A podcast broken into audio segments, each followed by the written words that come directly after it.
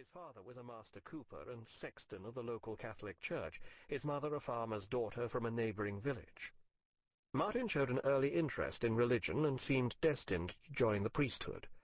After high school, he became a Jesuit novice, going to Freiburg University on a church scholarship in 1909 to study theology. But soon it became clear to him that his main interest was in philosophy, and after two years he switched to this subject. This was a brave decision, as it meant that he lost his church scholarship but it was already evident to the university authorities that he had exceptional talent. He was given a small grant, which he supplemented by private tutoring. In Heidegger's school years there are no tales of escapades or the usual scrapes in which students become involved. Young Martin was intensely preoccupied with spiritual philosophical questions. The earnest country boy was deeply unsettled by the manifestations of the modern urban world that he encountered in Freiburg. This may have been an out-of-the-way provincial city, but the nearby Black Forest attracted a constant stream of cosmopolitan tourists. The citizens and students of Freiburg prided themselves on keeping up with the latest intellectual and social trends which were sweeping Germany. During the 1890s and 1900s, the country was undergoing an astonishing transformation into a major industrial power. When German unification culminated in the founding of the German Empire in 1871, 70% of its population had been living on the land. By 1910, this had fallen to 40%. The old traditional rural Germany in which Heidegger had grown up had remained largely undisturbed since medieval times. Now it was giving way to modern cities where automobiles, electrification, and heavy industry prevailed. All aspects of Western culture were becoming urbanized. Philosophy, too, was undergoing an analogous crisis. Since the beginning of the nineteenth century, Germany had prided itself on providing the leading European philosophers, such as Kant and Hegel. They had produced all-embracing metaphysical systems which explained the world and everything in it, including humanity. In many ways, these systems had begun to take the place of God. It was Hegel, not Nietzsche, who first pronounced, God is dead. Such systems were a way of viewing how the world worked. They were grounded in metaphysics, that is, in beliefs and assumptions that lay beyond our experience of the physical world. Metaphysics literally means beyond physics. But the tradition of grand and immensely serious metaphysical systems, like those conceived by Kant, Hegel, and even Schopenhauer, had come to an end.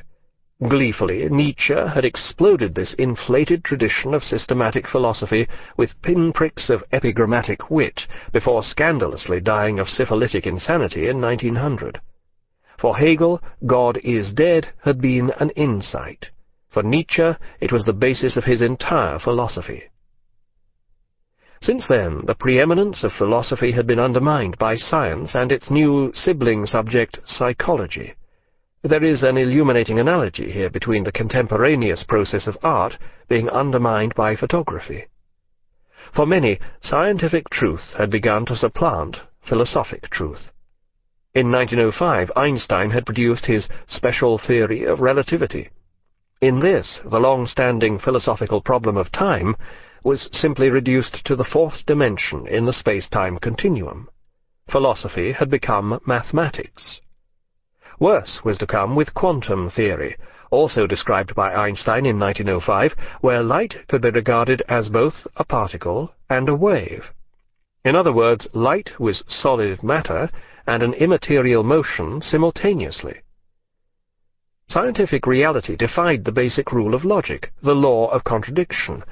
An entity is something, or it is not something. It cannot be both at the same time, or neither. The entire notion of philosophy was based upon logic.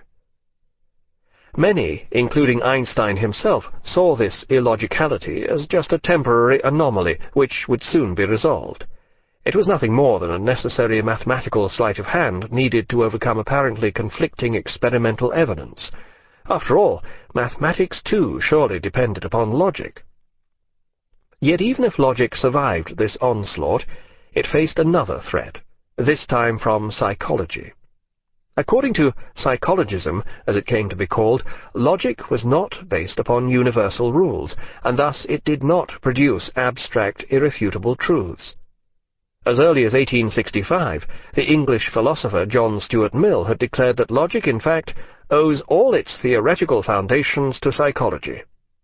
The truths of psychology initially arose from self-observation and our personal experience of the world. This meant that the axioms upon which we base our thought must surely be no more than generalizations from experience.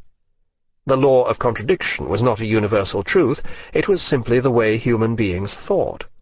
Logic was rooted in our psychology. So what became of philosophy? Was our entire attempt to know the truth about ourselves and the world doomed? The 22-year-old Heidegger had turned to philosophy in order to reach beyond all that he found inadequate in theology. He had wished to discover a certainty in which to ground his resistance to all the bewildering and multiplying uncertainties of the modern urban technological world. But now even philosophy itself was coming to an accommodation with science and modernity. The trend was away from the lofty spirituality he sought toward down-to-earth positivism. This attempted to eliminate all systems and remnants of metaphysics from philosophy. Only truths such as those of experience, scientific experiment, or mathematics were acceptable. All of these could be either demonstrated or proved. The main modern philosophy that sought to resist this trend was phenomenology, whose leading exponent was the German philosopher Edmund Husserl. Early in his student days, Heidegger borrowed Husserl's Logical Investigations from the university library. Reading this work proved nothing less than a revelation to him. He kept the book in his room for the next two years. Evidently no one asked for it at the library. Heidegger was so overwhelmed that he read it again and again. He even became obsessed with the physical actuality of the book itself. The spell emanating from the work extended to the outer appearance of the sentence structure and the title page. Heidegger graduated in 1913, but continued with postgraduate studies at Freiburg. A year later, Europe was plunged into a world war. This traumatic event was at first welcomed with almost universal enthusiasm. On both sides, thousands of young men rushed to volunteer. Columns of troops marching to the railway stations to embark for the front were pelted with flowers by cheering crowds, from Glasgow to Budapest, from St. Petersburg to Rome. Many of all classes who had sensed an emptiness in their lives now found a meaning in emotional patriotism. But this was to be a war without glory, such as none had foreseen. Battle tactics as ancient as battle itself were used against modern weapons. Machine guns mowed down advancing lines of thousands upon thousands. Gas warfare blinded and suffocated. Entire resentful armies rotted in the mud of the trenches. The civilian population was kept largely oblivious of this, with life continuing as before. Meanwhile, an entire era of class-stratified society, inspired by the certainties of God and country, formed by a century of peace, progress, and prosperity, was dying amidst a slaughter the like of which had never been seen before. On the opening day of the Battle of the Somme, there were almost 60,000 casualties, a figure similar to the results when the first atomic bomb was dropped on Hiroshima 40 years later. The Battle of the Somme would continue for another four and a half months. Heidegger was called to military service, but found to have a weak heart. He was placed in the reserves and ended up back in Freiburg working as a mail censor, a cushy job which enabled him to continue with his philosophy. In 1915 he began teaching at the university. The 26-year-old from the back